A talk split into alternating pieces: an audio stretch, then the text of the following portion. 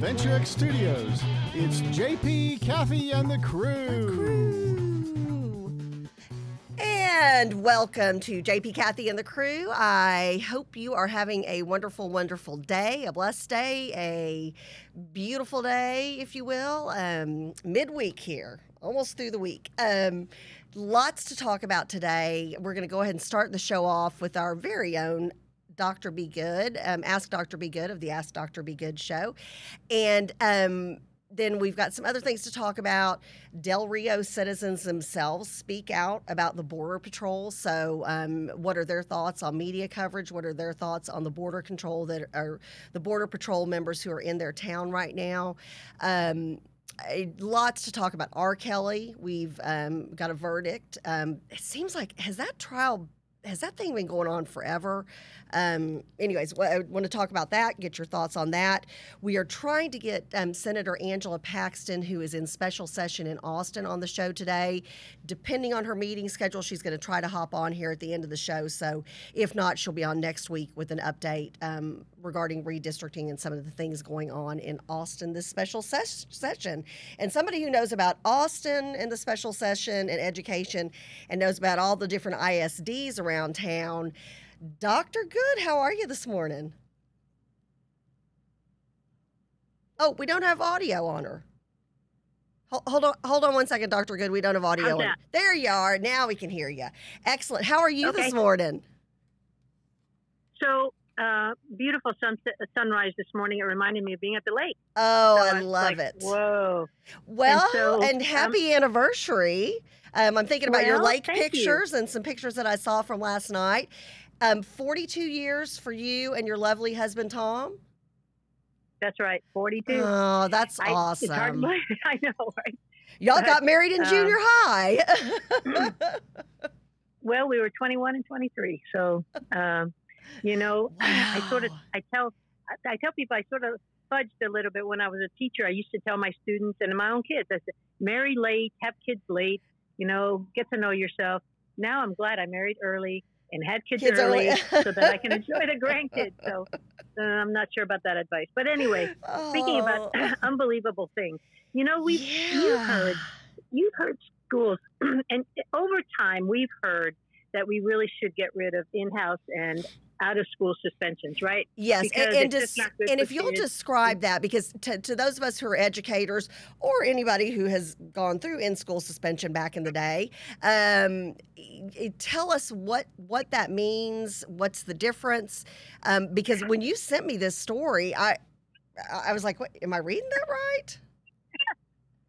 So, when a kid misbehaved, let's say that had a bad day, called the teacher a bad word, and didn't immediately apologize. Because a lot of teachers, you know, if you apologize and say, gosh, I'm having a bad day, I apologize, it just slipped out. Some teachers will overlook that, but others won't. Right. So those teachers that don't overlook that, or maybe it's not the first time, right? It's the third time. Yes. And so we send them to in-house suspension for a day to get fixed, right? Actually, it's just to have a consequence, right? That's what the teachers want, is a consequence for behavior. Yes. And then if that child continues with poor behavior, then it might lead to an out-of-school suspension. You know, maybe they've had a couple of in-school suspensions, they've had meetings with the parents, and so the child then is in a bullying situation or gets in a fight, and the school decides that the child needs a 3-day suspension. Right. And so those are very normal parts of school that have been going on for generations. Right. Now, there's been a lot of talk in the last 20 years, though, around restorative practice and social justice and how we need to have a different type of discipline system because, frankly, for a lot of our kids, that in-house and out-of-school suspension is a vacation. It is not a place where they take their behavior seriously and try to think about how they're going to do better. And so, you hear nowadays about, you know, okay, so somebody's parents work, even if you're, you know, your parents don't work in an office and because of the pandemic, they're working from home now, they're usually isolated in another part of the house. So what is the kid doing? The kid's sleeping in, grabbing some donuts at 10 o'clock in the morning and gaming all day. That's not a rough life, you know? That's right. That's right. So, you know, from a teacher standpoint, at least he's not my hair for these 3 days. Right. And so that's why I like out-of-school suspensions, because at least it gives me a vacation from that behavior of that kid for 3 days. Right. But really, it's not an effective behavior most times. And so there have been lots of different techniques. You've heard me talk about restorative practice before. We've been doing it. Love restorative practice. Love it, love it, love it.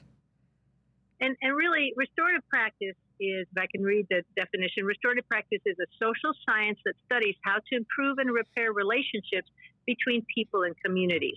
And that, I mean, that sounds good, it is good, and it works. But here's what I'll tell you.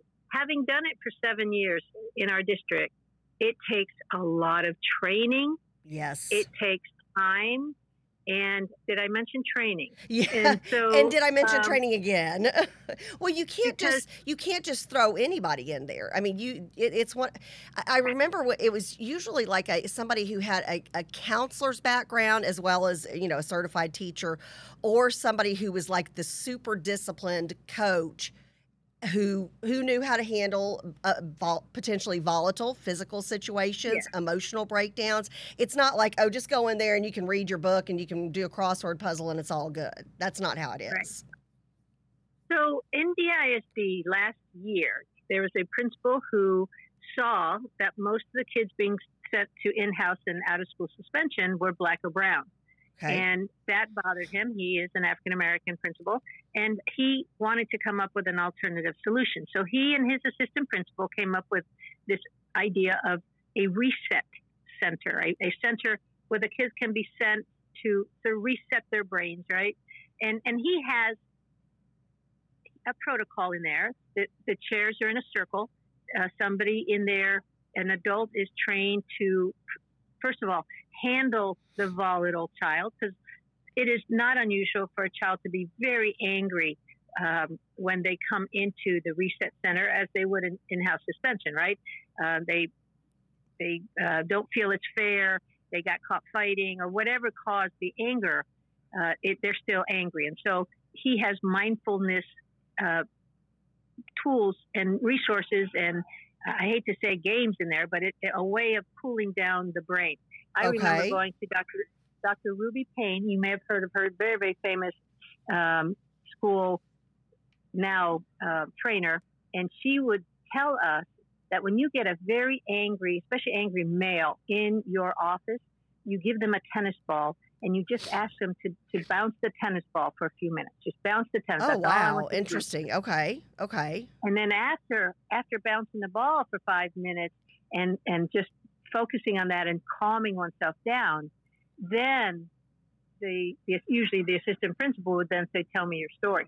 But what we usually do in schools is to bring that angry kid in and say, what happened? Tell me what happened.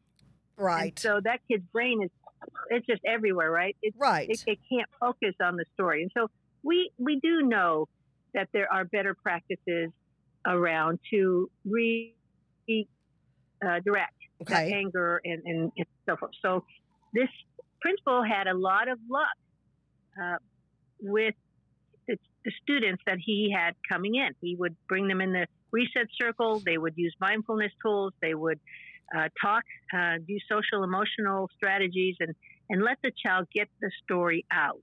And again, you've heard me talk, and I've done podcasts on the void that many of our kids come with. You know, 75% of the African American population, the kids are born into single-parent homes. And when dad is missing, that's a void. And so they fill it with other things, sometimes not positive things. So he had so much good luck with it that Dallas ISD, who had already been toying with the idea of doing away with in-house and out-of-school suspension, went ahead and pulled the lever on that and said, we're not going to do that anymore. We're going to put reset centers into our middle school and high school. And so they've done that, and it's a little too early to really get a clear picture, but I did reach out to one of the master teachers that I've used on the podcast before. Right. She's at a middle school, and she says it's a hot mess. Says, it's just not working out. The kids, what happened was the kids heard no more in-house suspension, no more out-of-school suspension, and they are off the chain. They are taking advantage of it. Yeah, unfortunately, she's said that she's never heard kids, you know, testing out teachers so much, getting up and walking around, walking to school.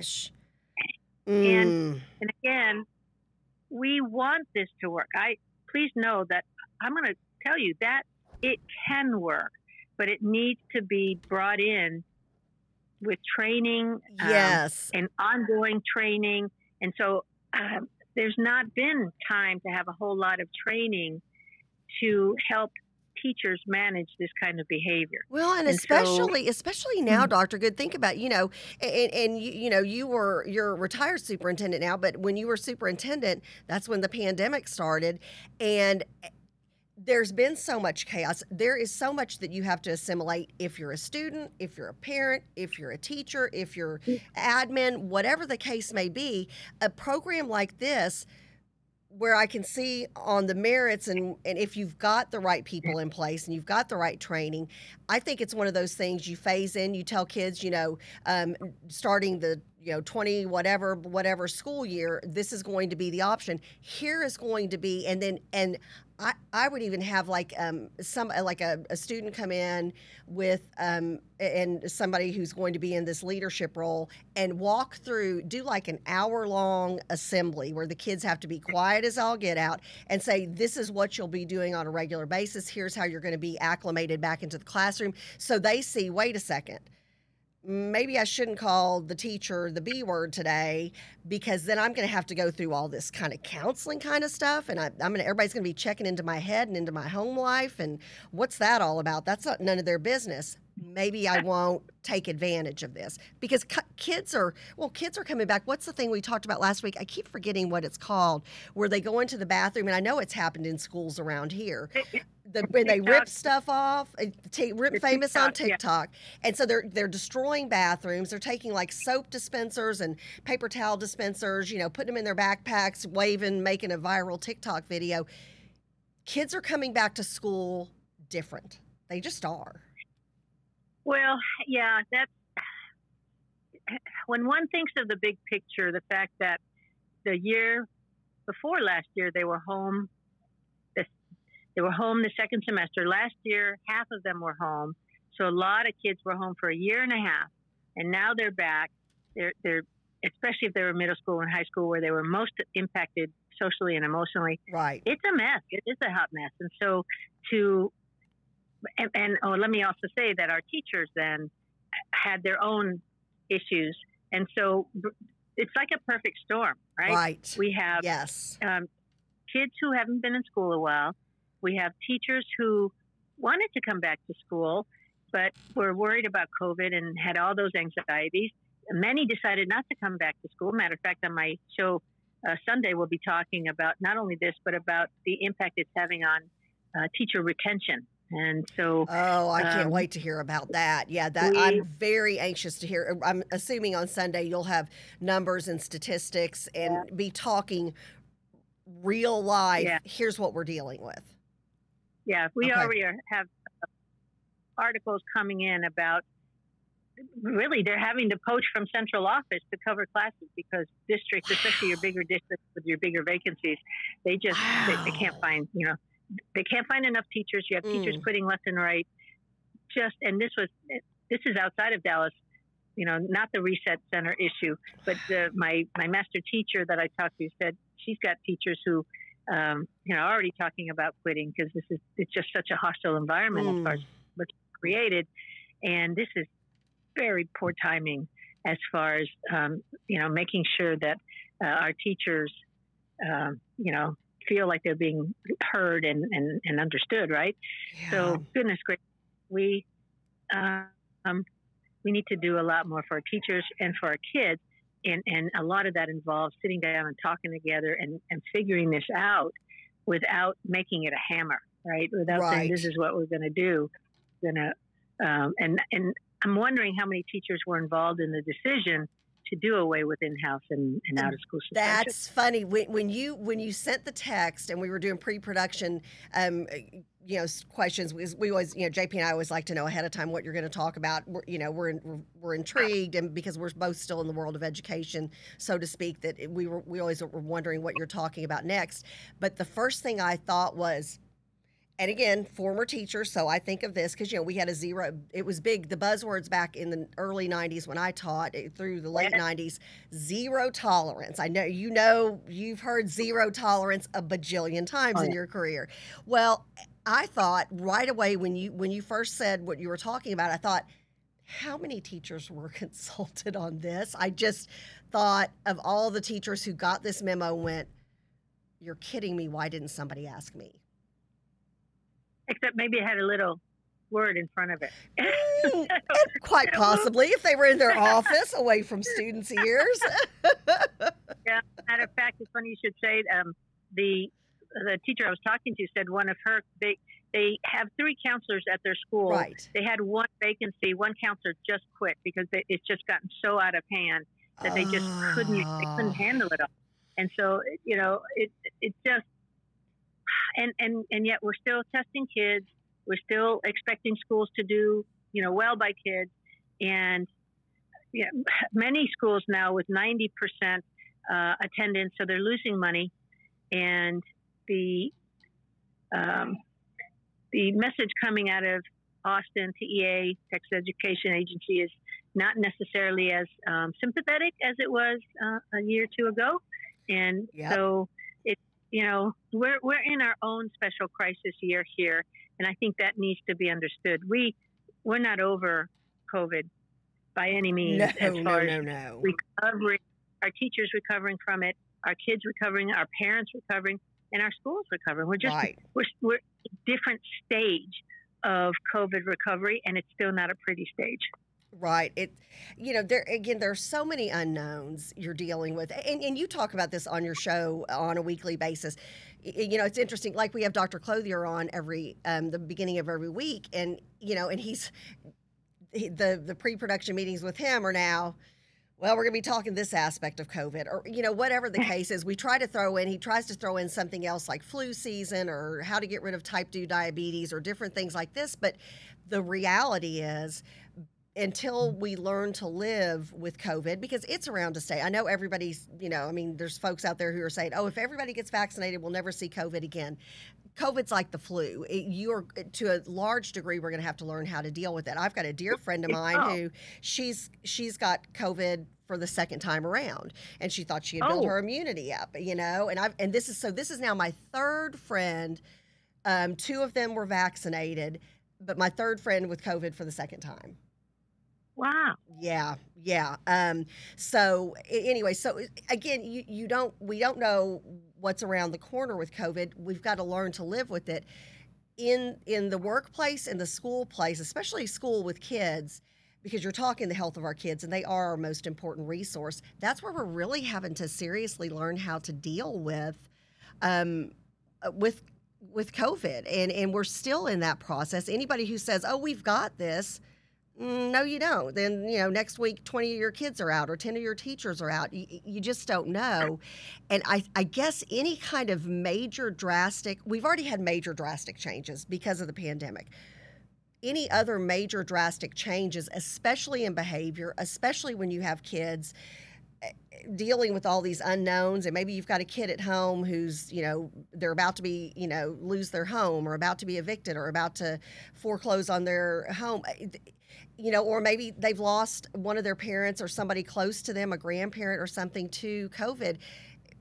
These are real life problems. So why go and make sweeping changes without, I don't know, I guess maybe the lack of a longer transitioning period is what tells me maybe folks shouldn't jump on something like this so quickly. I'm not saying that we shouldn't look at all options.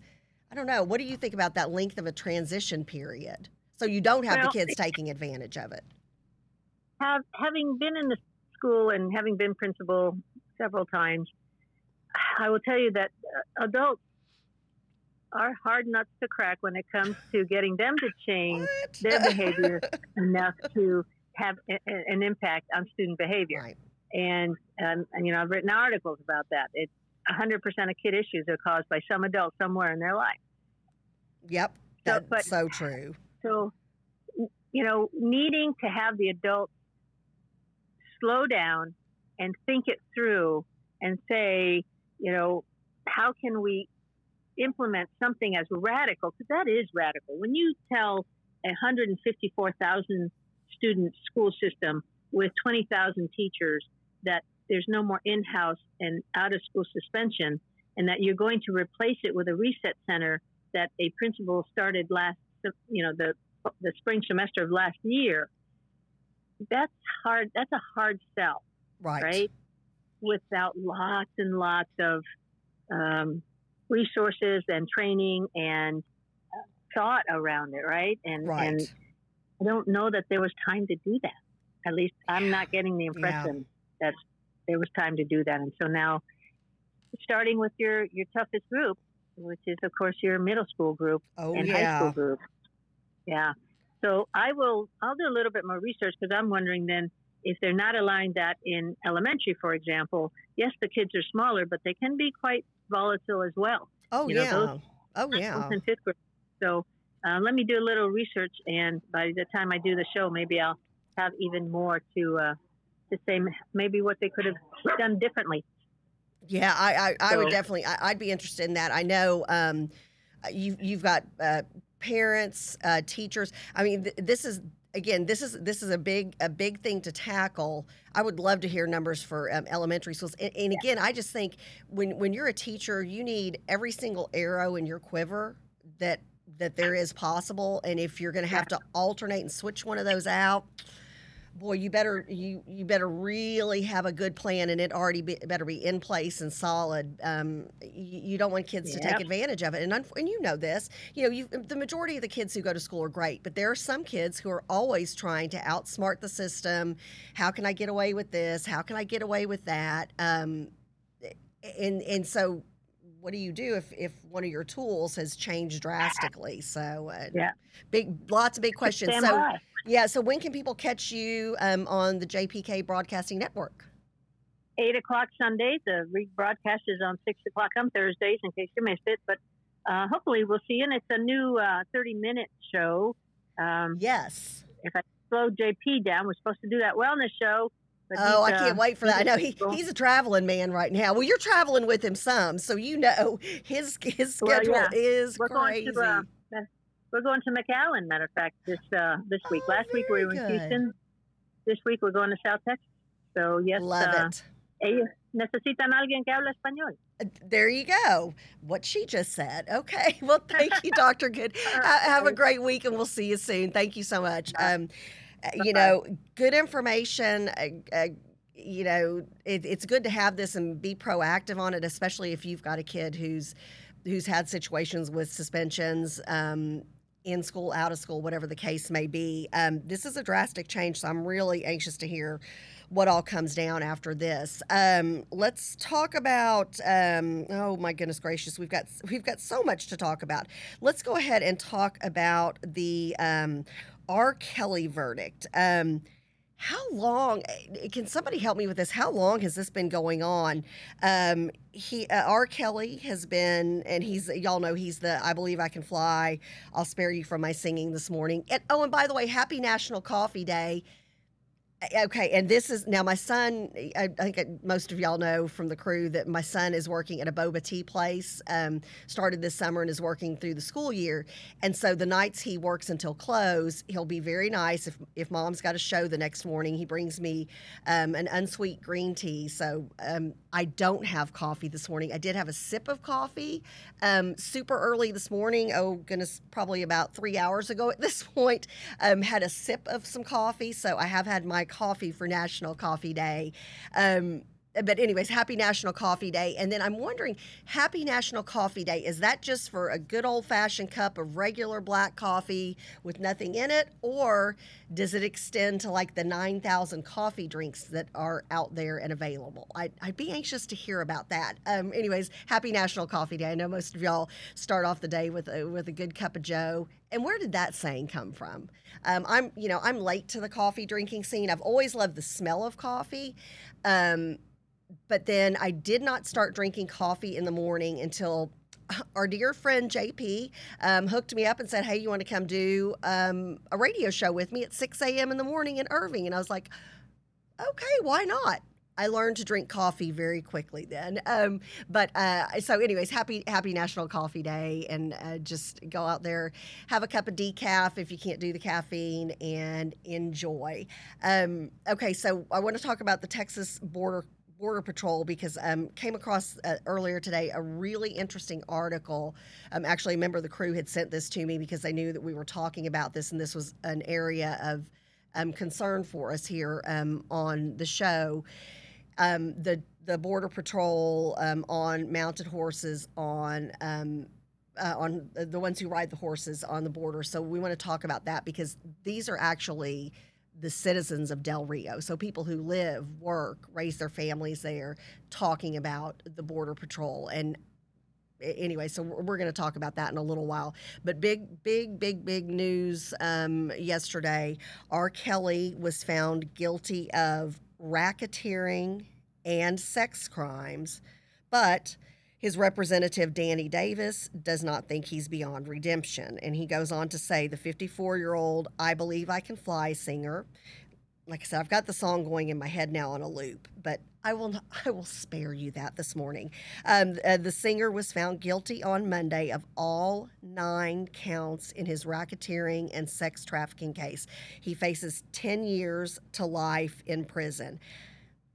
Thoughts on the verdict, or on the sentencing? I would imagine they're going to go closer to the life sentence versus the 10 years. That's just my guess on that. And you know, he's 54 already, so I think he's looking at, my guess would be the sentencing phase will be you know, fairly harsh, as it should be. You know, he was found guilty on every single count.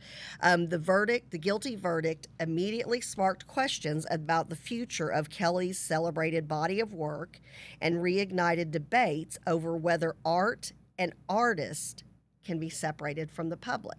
And this is interesting because there's a number of artists out there. I'm thinking of one in particular. I'm thinking of Michael Jackson. He came to mind because of this phenomenal music, and then, you know, this incredible body of work. But then once people started hearing the accusations of, you know, Jesus juice and possible molestation and Neverland. Is that the name of his place? I think. You know, and then, you know, went on to die basically getting the stuff that they give you when they put you to sleep for surgery. So have you been able to separate that in that? Because that's been something for years that we've heard of and dealt with. And now they look at, can his music, and I mean, let's give credit where credit is due. Beautiful singing voice, just amazing singing voice. That the song that they mentioned, I Believe I Can Fly, is a beautiful, beautiful song. But can you separate that from the artist when you know the artist had all these things that were truly going on? And once they're found guilty, which you know, obviously he was found guilty, how does that work? So for his part, Davis believes that there could be a future for the star in Chicago, and he's a Democrat out of Illinois, this guy Davis is. He said, as an artist, one who's gifted, I think he'll be welcomed back into Chicago as a person who can be redeemed, the politician told TMZ. I'm a big believer in what is called second chances. When he then made a note of the Second Chance Act, which he championed in 2007. The act helps to provide opportunities for jobs, housing, and more for former inmates. It really will all depend upon him, Davis said. He said when asked what he'd tell Kelly if the opportunity presented itself, try and find peace with the maker and peace with himself and reconcile with the universe for the acts that he may have committed. Well, they're saying he committed them now, so not may have committed these. He has been found guilty of this. Kelly was found guilty on 1 count of racketeering, including 14 underlying acts of sexual exploitation of a child, kidnapping, bribery, and sex trafficking charges. Charges went back more than 2 decades. Kelly was also charged with 8 violations of the Mann Act, which makes it illegal to transport anyone across state lines for any, and I'm quoting this, immoral purpose, and that's in the Mann Act. He is denied any wrongdoing. He will be sentenced on Wednesday, May 4th of 2022, and faces a mandatory minimum sentence of 10 years in prison, but could receive up to a life sentence. Let's kind of dissect this a little bit. My prediction would be, if I were a betting person, I would say I bet he's going to get the book thrown at him when it comes to sentencing. I just think so. You look at, I mean, these, it's not an isolated instance. It's multiple instances, and within those multiple instances, some of those included all of the lists that I just read with each of those people. So, you know, there was, you know, bringing somebody across state lines. There's, you know, all of the different components of that. So it's, this is not a slap on the hand. And where this particular individual who is a representative out of the Chicago, Illinois area. It sounds like, I know he's from Illinois. I know he's a representative from there. He is saying that, and I'd love to hear what the crew has to say, 26 years in law enforcement, working many nights, and only drank 2 cups of coffee total. Well, there you go. And again, thank you for your service, Fred Nort. So I look at, when he was talking about redemption and, you know, somebody coming back into society, and again, I don't know when he's going to come back into society. You know, by the time I would imagine this sentence comes around, he'll be at least 55 or 56 by the time he starts his prison sentence. So then that puts you in your mid-60s at the earliest that you could get out. And I think with all of these counts, I just can't imagine that it would be less than a year per offense. I see him getting much more than 10 years. And I think when he's talking about the thing about the second chances, I get that. I think that's for somebody who maybe, you know, had gone into jail, had been caught selling drugs or something like that, and they want to come out and they want to be able to have a job and a family and, you know, get right with God, as I like to say, and get back in there and have a second chance at redeeming themselves at life. This is a whole different situation. And I also, I'm curious, can you listen to, I haven't listened to his music since I started hearing these accusations for years. I would not spend money to download a song. I would not buy do people listen to CDs anymore? Anyways, if that's a thing, I wouldn't buy a CD. You know, I do all mine through Apple Music. But I wouldn't download any of his things. I wouldn't click on anything. I wouldn't go to a video, because in my mind, I can't separate him from his music. I can't. That's just my personal thoughts. So I think it'll be interesting. And then my question is, does anybody know, and I wish JP, I wish I could ping him for this question. I'm wondering why is the sentencing phase, why is it not until May of 2022? Why, I mean, can they not get that done before the end of the year? Can they not get that done right after the first of the year? Is that a scheduling thing? Is it just so backed up, the court system? Anyways, lots of questions on that. Let's see.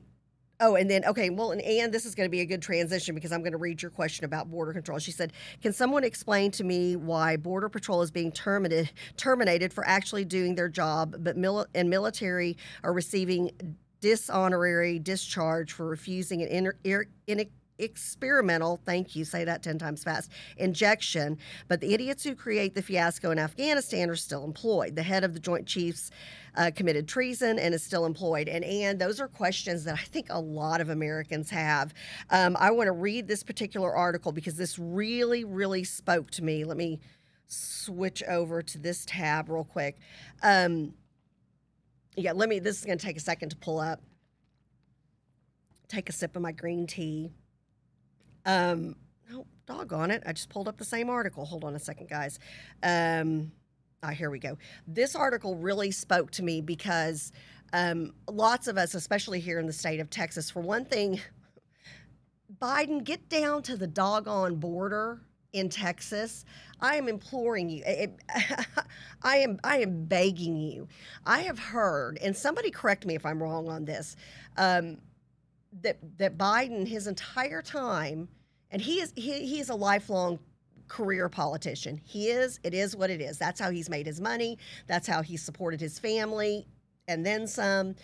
Has never been down to the border. If I am wrong, I will stand corrected, and I will correct myself on our next show. But to my knowledge, and what I've done, the digging I've done, he has not been to the border. And I'm sitting here thinking, okay, well, he was a representative, a senator from another state that isn't anywhere near Texas. I get it. Maybe. I really don't, because I feel like if there's ever a crisis anywhere and you're somebody who is voting, heck, when I was a county commissioner, and when you're a county commissioner, I was a Collin County commissioner. My precinct was precinct 4. You had certain areas. So I had, the part of Plano that was already developed out. I had a part of North Dallas that was already developed. Concrete roads are already there, street lights, things like that. But I remember issues coming up where they were talking about pouring asphalt on gravel roads in a rural part of the county. It wasn't the part of the county that I represented or that voted on to choose me to represent them. It was another part of the county. But because I was one of the 5 people on Commissioner's Court who was casting a vote on that had to do with people who lived in the county that I represented, had to do with their taxpayer dollars, I went out and I got in trucks from, the department who was overseeing that, and their experts, the experts in Collin County on that, took me out there, showed it to me, talked to me about it. I talked to people who had kids who caught school buses and, their concerns with either doing asphalt on a road or not. My point in saying that is, if you're a part of a governing body and you are making decisions that are life-altering, potentially life-altering to those citizens who you represent, you need to get out there and look at that. And then I think, okay, well, if he never went and visited the border when he was a senator, then he was vice president for 8 years. And during the Obama administration, which ironically, you had Obama pushing to build a wall, you had Nancy Pelosi giving everybody, all her minions, a thumbs up to support money for a wall and for securing the southern border, especially the portion that's in Texas. Why didn't he go walk boots on the ground during any of that time? Fly Air Force 2 out here as vice president and walk and see what's going on. And now as president, Kamala Harris, I think she went somewhere close-ish, and I'm using air quotes, kind of close-ish to the border. And I'm baffled. I'm just absolutely baffled by the lack of attention to what truly is. Now, they've said before, oh, there's a humanitarian crisis, blah, blah, blah, when Trump was in office. But now it's not a humanitarian crisis when we have so many people's lives being impacted. So this spoke to me because the Del Rio residents, they're the ones I'm like, okay, if I'm going to listen to somebody, I want to hear from them, because they're the ones who are working, raising a family, living. This is their reality. So here's what they had to say, and this came out about 3 hours ago. Del Rio residents respond to viral Border Patrol images taken near their community. Locals, and again, I'm really going to give them more credibility than anybody else, because this is their life. This is their backyard. Locals in Del Rio, Texas, who spoke with Fox News, overwhelmingly supported Border Patrol, despite recent viral images from their community that sparked criticism and an internal investigation. Here's what one resident said, longtime resident. It brought tears to my eyes. These men are giving their lives, leaving their families to come here and secure us. I'm personally very thankful. That resident's wife added, "We've been here for 54 years. I've watched when there was a multitude of people coming, their kindness to them. They're not bad people. They're wonderful people." Images of Border Patrol agents on horseback catching Haitian migrants in Del Rio recently went viral. The agents were falsely accused of whipping the migrants. "We back them completely," the woman said. We say don't lie about them. Please don't lie about them." This is another woman who lives in Del Rio. Diane, who lives right on the border, told Fox News, "The Border Patrol are phenomenal." In response to the photos, President Biden said it was horrible, and these are quotes from him, "horrible, outrageous, and these people would pay." Horse patrols were temporarily suspended while the Department of Homeland Security investigates the incident. White House Press Secretary Jen Psaki was asked Monday whether new information released contrasting the narrative that migrants were whipped changed anything. She replied, "I don't think anyone could look at those photos and think that was an appropriate action." I'm about to talk about my thoughts on this in just a second and would love to know the crew's thoughts as well. I've got our social media up and running. At first I thought, oh my gosh, and oh my God, what are they doing? One resident told Fox News. Actually, when I saw the whole video, it wasn't intentional. They were just doing their job. Another resident said, "They're doing their best," and that's a direct quote. In contrast, one man told Fox the pictures seemed inhumane and said it seemed as if Border Patrol agents were chasing people like sheep. That was the only negative comment. But Jose Carlos, a local business owner, told Fox, "What they're doing is putting just images, and when you see the video, they're trying to get the people not to cross back anymore. They have a very hard job to do," Carlos, who has friends and family in the Border Patrol, said. I think they need to get a little bit more credit for what they do. And I agree with the folks who live in Del Rio, who are backing Border Patrol. I'll go on the record, I 110% agree with them. I'm not there. I haven't been boots on the ground. I'm also not the president or the vice president of the United States. I'm not a congressman or United States senator who needs to get down there and see what is truly going on before you make these horrid accusations about, oh, we're going back to the time of slavery and things of this nature.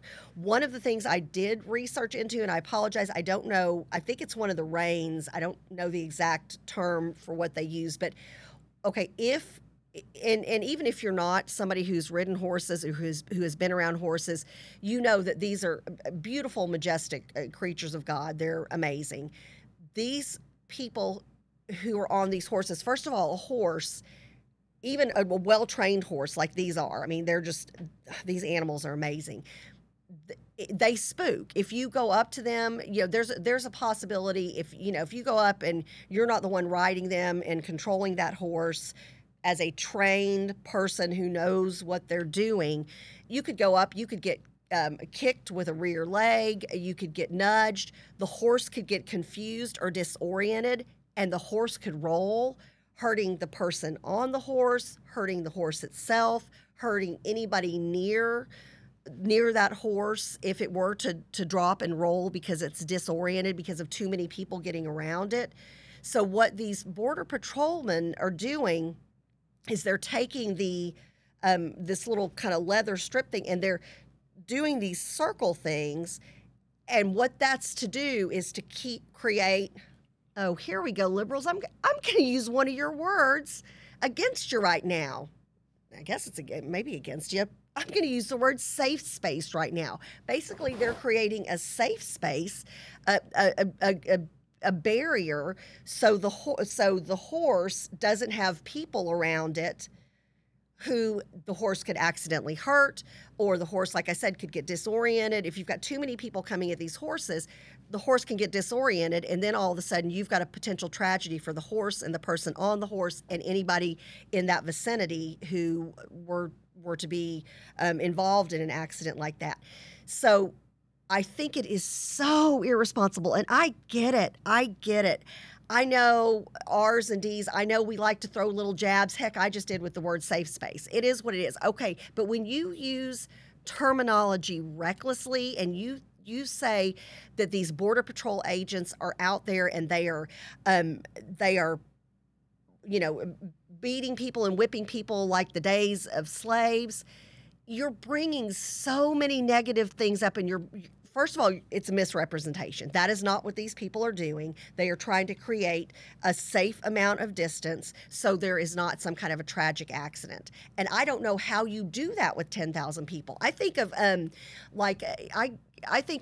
concerts that I've gone to over the years, and back in the day, like when mosh pits were a thing, and I think of like, gosh, how that must have been so hard to be like the police officers working those concerts, or the folks, the security detail, because I mean, you know, you've got all these drunk people and everybody's like, you know, body surfing and whatnot, and I think of what a potential disaster and just an accident waiting to happen is there. Of course, I didn't think that was when I was in my 20s or 30s. As somebody in their 50s, I think about that all the time now. But with all of these people around these horses, and you can't go in there with a you know, patrol car. Horses are the only way to get around a situation like that. So I just think of how irresponsible it is to report something that's false. I mean, you know, these people, again, these are people who, when the rest of us are at home drinking a cup of coffee, hanging out, griping on social media, these people are putting their life and limb at risk. They just are. It's just like our first responders. It's like our men and women in blue, and it's like our firefighters, our EMTs, all those folks who, whenever there is trouble, they are there. We're back in our air-conditioned home griping on social media. So God bless these Border Patrol folks on these horses. And, you know, I just, you know, one of the prayers that myself and some friends of mine have been praying on a regular basis is we're praying for those specific people, because I can't even imagine what kind of conditions they're working in, how hard this must be. So good for Fox News for going and sending people out to talk to the actual citizens who live, work, raise their family, have raised their family there, have retired there, whatever the case may be, own businesses there. Good for them for trying to get the truth out. And I'll tell you, I love, there's a social media post going around, and it shows some of these Border Patrol agents on these unbelievably beautiful horses. And I think that it is... you know, the picture is just all, you know, awe-inspiring, and I God bless these people. I think they're doing a fantastic job. The citizens of Del Rio have spoken, and overwhelmingly they're saying, "Hey, thank you. We appreciate you." You know, are we ever going to get back to a place? Who was it, like Walter Cronkite? You know, who you knew if he said something, you know, on the 6 o'clock news or 10 o'clock news or 7 a.m. news, whatever time, there were people who you knew you could take what they said. These were true reporters, journalists. If you're just out there saying what your opinion is, or trying to push a headline, and especially one that has to do with real human beings. If you're trying to push an agenda as somebody who calls yourself a reporter or a journalist, shame on you. Because then at the end of the day, you're just entertainment, like JP and I are. You know, we try to get factual things out there, but a lot of times JP and I are just giving you our opinion, but we tell you that. We're like, this is my opinion. You know, we'd love to know yours. So, my goodness, when human lives are involved, let's try to get it right. And I'm saying this to our current administration. Let's try to get this right. Okay. I know Tom, Brett's looking at me like the music's about to start playing, Kathy. I know I'm on my soapbox, but it is what it is. State Fair of Texas is still open, so get out there and enjoy the State Fair. We love all the pictures that the crew are sending to us from their visits to the State Fair of Texas. Looks like everybody's having a great time. I still need to talk to somebody who's tried I think it's like gumbo balls or something. Brett, do you remember what those were called? It's the one that won 2 awards. After my Fletcher's Corny Dog. That's what I'm going for next. But I haven't heard from anybody about the food and about that food in particular, because that sounds like that's one of the hot items out there. And also, we're looking for what is the butter sculpture this year. Somebody from the crew, please tell us what the butter sculpture is. All right, y'all have a blessed day. Love y'all. Praying for everybody's health and safety. Lisa, who is a co-host with me of Heart and Soul of Texas Women, has pneumonia, was at the hospital yesterday for an IV, so please pray for her. She really would appreciate your prayers. Y'all have a wonderful day. On Friday, we have Mallory Fuller, who is our current Miss Texas, in studio. We also have dear friends of the crew, Brandy Brayley and Faye Curtis, coming in. October 1st, we're kicking off breast cancer awareness, and these ladies are going to talk to you about your health and also about how to get involved with some of the fun fundraisers that they are doing to raise money for women who are suffering from breast cancer. So anyways, y'all have a great day. Love y'all. We will see y'all soon tomorrow. Stay tuned for The Lawyer Show, and then we'll be back on again Friday morning. Like I said, big show. And then this Pink Cloud, they've got a really, really good organization about people who go into rehab or facilities to overcome an addiction. Who takes care of their dogs? So we're going to be talking about that on Friday with Kelly Reverb and this Pink Cloud. And then Saturday morning, Kilroy's Conversation. Great show there. Come and take it. That's a little hint. And then again, we start with Dr. B Good on Sunday morning at 8. Y'all have a blessed one. See you soon. Bye-bye.